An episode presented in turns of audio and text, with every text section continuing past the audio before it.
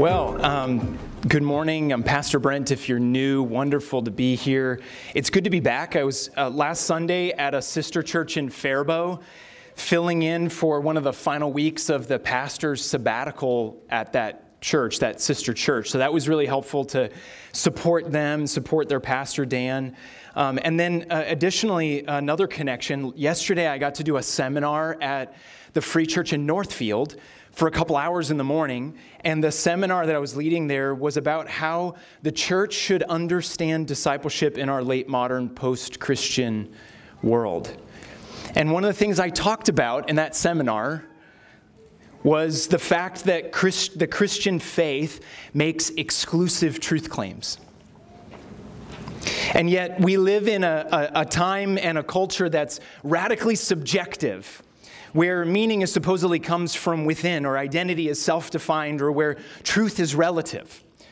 And the goal in our society, as is often said, is that we should allow everyone to find their own truth and then be tolerant and accepting of each other's version of what they believe is right and good. And yet the reality of this, this is this is what so many of us face in the world today. It's more and more common, and maybe you felt this pressure, or you see this happening in your workplace or in your community, in your family, in your neighborhood. It's what the apologist Oz Guinness calls an A B C society. Anything but Christianity. All viewpoints are valid, except the ones that have to do with Jesus. And this is a false dichotomy. This is what I've mentioned before. Missionary Leslie Newbigin, he describes the, the dichotomy, this, this false dichotomy between facts and beliefs. And he says that what we're, supposedly what we need to do is that facts are, are public. Facts are public truth, things that all of us have to believe, all of us have to follow. But religious beliefs are private. They're things that it's just for you. As long as that doesn't affect me, then you can believe whatever you want. This sense that as long as you don't share it or impose it on others, that's okay. But what Leslie Newbigin says is that there's a problem with this dichotomy when your beliefs happen to be an exclusive truth claim with cosmic implications, such as the truth that Jesus is Lord. That is no mere private truth. The rule and reign of Jesus, his exclusive saving work on the cross, his call to repentance and faith, the reality of the coming kingdom of heaven, and the, the, the, these are truths that must be reckoned with by every single person on this planet. And this is what we're going to see in our text today. Is our passage this morning is the most straightforward and powerful proclamation of the exclusivity of Christ. On the one hand, it brings profound clarity to who Jesus is in the face of other claims to what is true. And yet, on the other hand, it's also a deep source of comfort and assurance for us as we live in a world that's not our home. So grab your Bible. Open with me to John fourteen. We're going to read verses one through fourteen this morning. And if you need a copy of the scriptures, please raise your hand. I say this every week. I'd love to have you see the text for yourself, to follow along and see God's words to you today. So John fourteen, we're in the middle of the Last Supper, where Jesus gives his farewell discourse to prepare his disciples for his impending death. And Jesus had just told his disciples, I'm going to be leaving you and you can't follow me. So he's referring to his ascension into heaven after his death and resurrection. And so this is where we pick up the story right after he says uh, that he's going. And so this is where we pick up this dialogue between him and his disciples. Let me read. John fourteen, verses one through fourteen. Hear the word of the Lord. Do not let your hearts be troubled. You believe in God, believe also in me. My Father's house has many rooms. If that were not so, would I have told you that I'm going there to prepare a place for you? And if I go and prepare a place for you, I will come back and take you to be with me, so that you may be, you may also be where I am. You know the way to the place where I am going. Thomas said, "Lord, we don't know where you're going. How can we know the way?" Jesus answered, "I am the way and the truth and the life. No one comes to the Father except through me. If you really know me, you will know my Father as well. From now on, you do know him and have seen him." Philip said, "Lord, show us the Father, and that will be enough for us." Jesus answered, "Don't you know me, Philip, even after I've been among you such a long time? Anyone who has seen me has seen the Father. How can you say, 'Show us the Father'? Don't you believe that I am in the Father and the Father is in me? The words I say to you, I do not speak on my own authority. Rather, it is the Father living in me who is doing his work.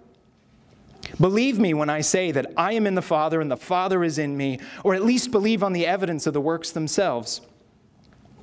Very truly I tell you, whoever believes in me will do the work I have been doing, and they will do even greater things than these, because I am going to the Father. And I will do whatever you ask in my name, so that the Father may be glorified in the Son. You may ask me for anything in my name, and I will do it." Amen. This is the Word of God. Okay, here's how we're going to tackle this. I want to show you through a series of statements that Jesus makes the uniqueness and the exclusivity of Jesus. So I'm going to use those two words deliberately, okay? Because they're tied together. Because of who Jesus is uniquely, he is therefore the exclusive way to salvation. So let's jump in and, and look at those two kind of key ideas in this text. We're going to look first at the uniqueness of Jesus. So let's go back to, to verse one here and see how this passage presents the uniqueness of Jesus. Now, remember where we are in this account. Jesus is about to go to the cross. We already know from John twelve twenty-seven, and then chapter thirteen, verse twenty-one, that Jesus is deeply troubled as he looks ahead to his impending death. And yet what is so striking in this ver- in this first verse is that he is the one giving comfort to his disciples who are troubled.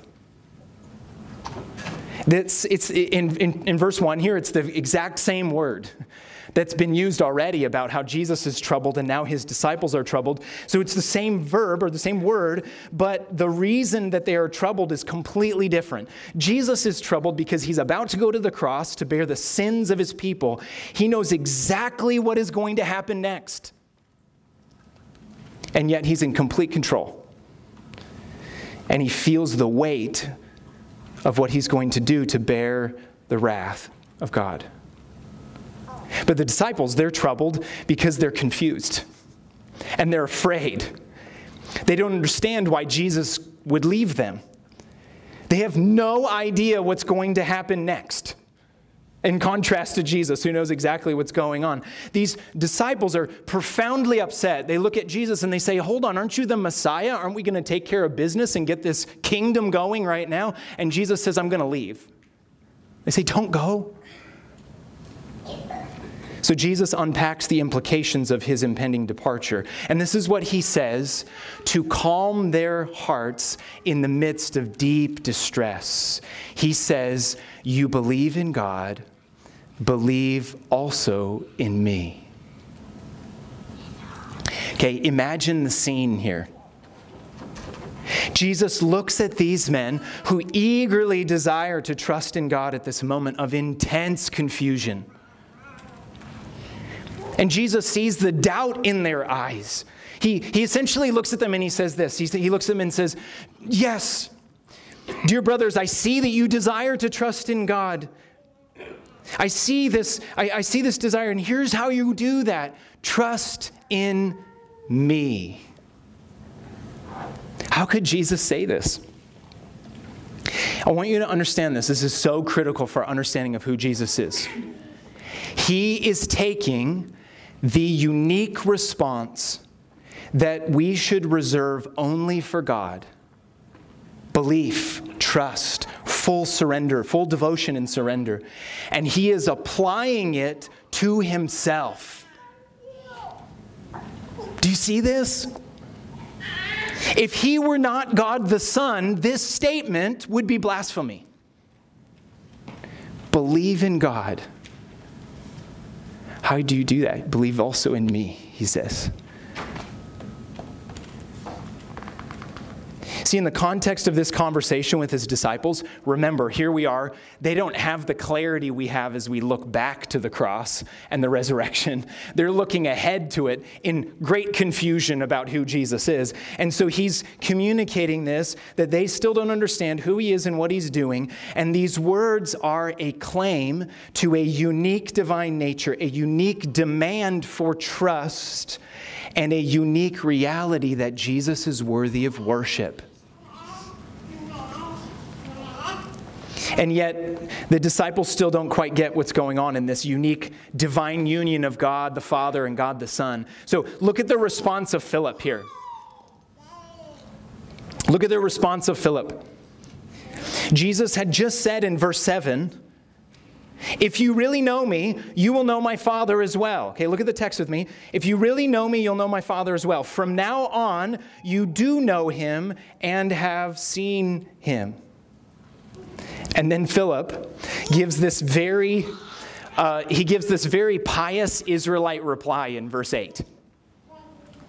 Look at his reply. Lord, he says, show us the Father and that will be enough for us. This is reminiscent of Exodus chapter thirty-three. If you remember back in the story of Moses and the Exodus of the Israelites, the Lord told Moses in Exodus thirty-three, my presence will go with you and I will give you rest. And then Moses replied with these words, now show me your glory. And the Lord passed by Moses. As the Lord covered Moses' eyes with his hands so that Moses could not see the glory uh, of God face to face, because anyone who sees the Lord face to face will die, the text says. And yet here, Philip exclaims with the same sincerity and the same desire as Moses, we want to see the glory of God. And Jesus' response is so tender and so compassionate and yet so firm and to the point. He says, don't you see, Philip? You're seeing the glory of God right now. Whoa. If you've seen me, you've seen the Father. Wow. I just imagine the disciples at this moment, okay, these These pious Israelites, they sit there in stupefied awe at this statement. This is the most shocking thing about the incarnation. The most radical claim, the most incredible truth that Jesus is God in the flesh, that he has fulfilled the ultimate sense of the promise to Moses that God's presence would be with us, Emmanuel, that we would have rest in Jesus. Because through his blood shed on the cross, we can now enter the Holy of Holies and look on the face of God. Wow! C S Lewis, um, he put it this way in his classic book, Mere Christianity.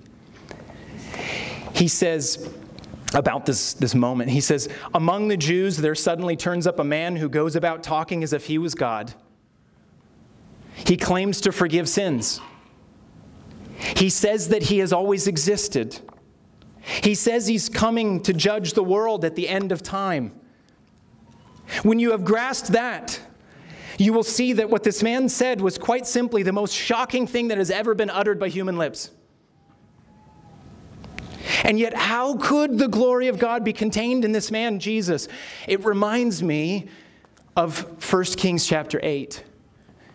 The dedication of the temple, when Solomon, in verse twenty-seven, offers this prayer of dedication for the temple and wonders at how this earthly building could contain the God of heaven. And these are the words that he says in First Kings eight twenty-seven. But will God really dwell on the earth? The heavens, even the highest heaven, cannot contain you. How much less this temple that I have built? Some of you know Jonathan Edwards, the Puritan theologian. He, he, um, it's been discovered in his personal Bible that he wrote in the margin of his Bible next to this verse, these words: "If it was a thing so wonderful in Solomon's eyes, such a marvelous instance of condescension for God to dwell on earth in the manner he did in the tabernacle and temple, how much greater and more wonderful was it for him to dwell with us as our Emmanuel in the manner he did in the human nature of Christ." Wow! Even that, the dedication of the temple in Jerusalem a thousand years earlier pointed to Jesus. This most shocking truth is that the eternal Son of God emptied himself by taking on human flesh, emptying by addition.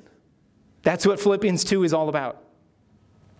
He took on the full human nature and remained fully God in his full unity and mutual indwelling of the Father in the Son and the Son in the Father. And as we go through the rest of this chapter next week into chapter fourteen, we're going to see the triune God revealed, Father, Son, and Holy Spirit, co-equal, co-eternal, one being in three persons. And, and, and as Jesus says in verse eleven of our text today, if you're having trouble believing that, he says, at least look at the proof of my works.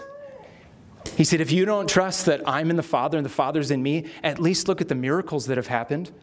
Okay, these are the, just the ones from the Gospel of John. Jesus changes water into wine, communicating that cleansing from sin is now by his blood. He clears the temple courts and he says, this temple is my body. It's, it, tear it down. I'll raise it in three days.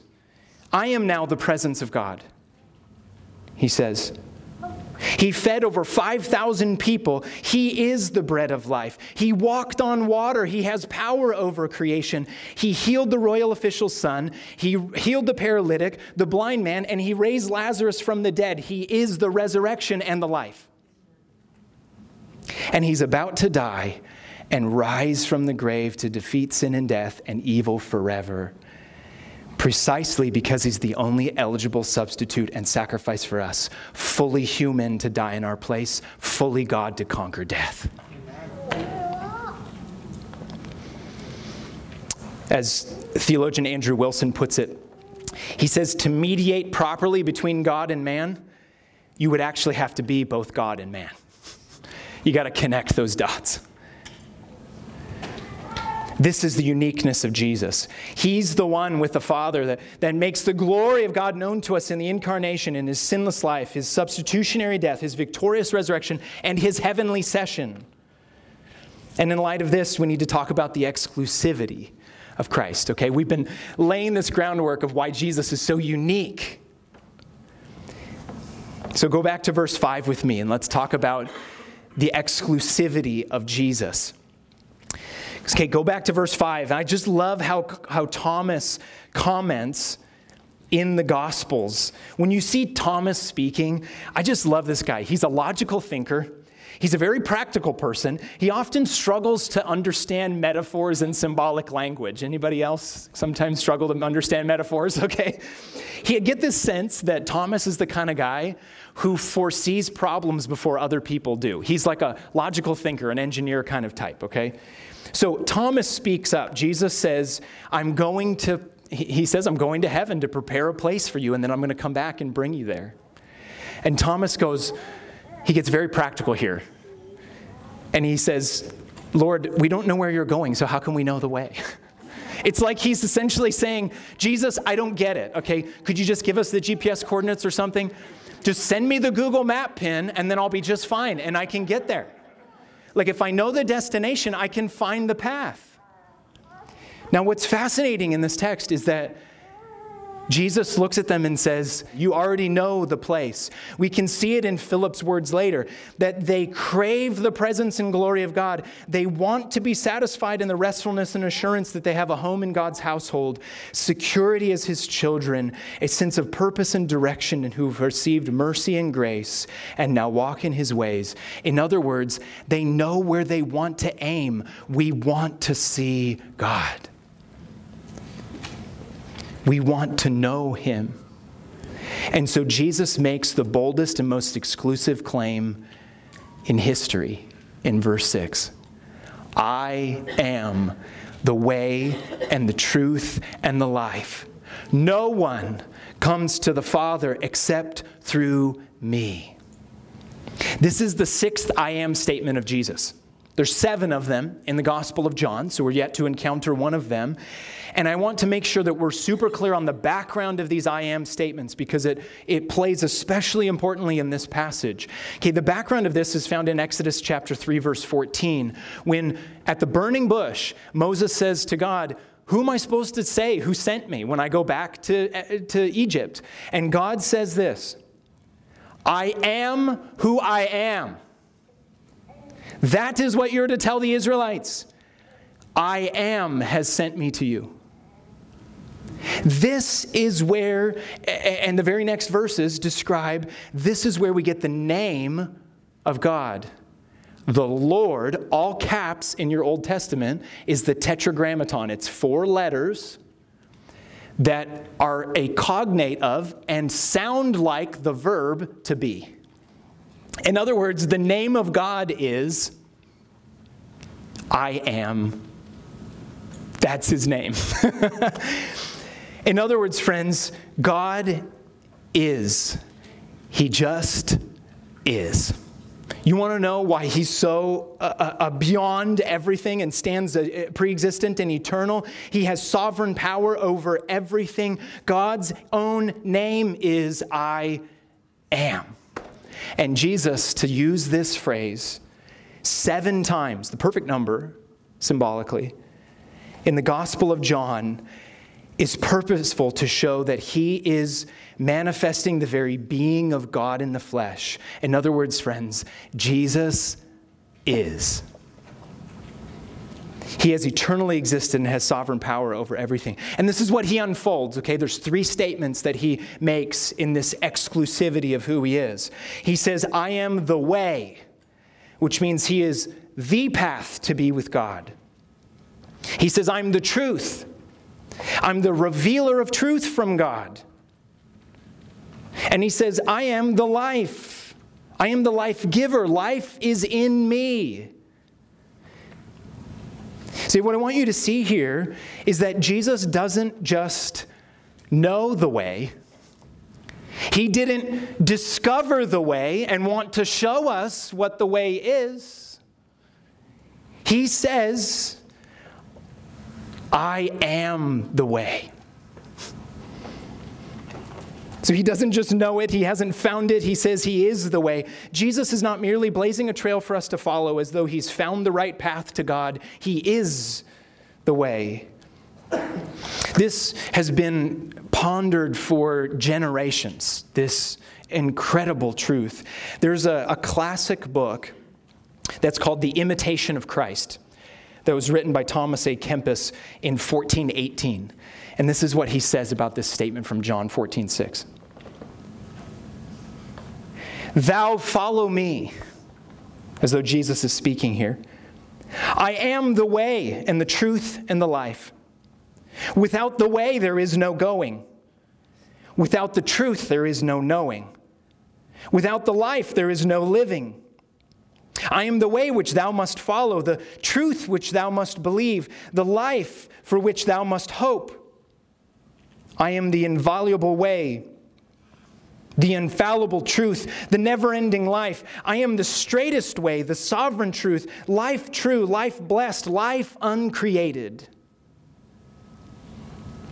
Friends, what we have to grasp is that now that Jesus has come as the culminating revelation of God, It is totally inadequate to claim to know God while disowning Christ. In other words, the test of whether or not someone knows God lies in their response to the supreme revelation of God, Jesus Christ himself.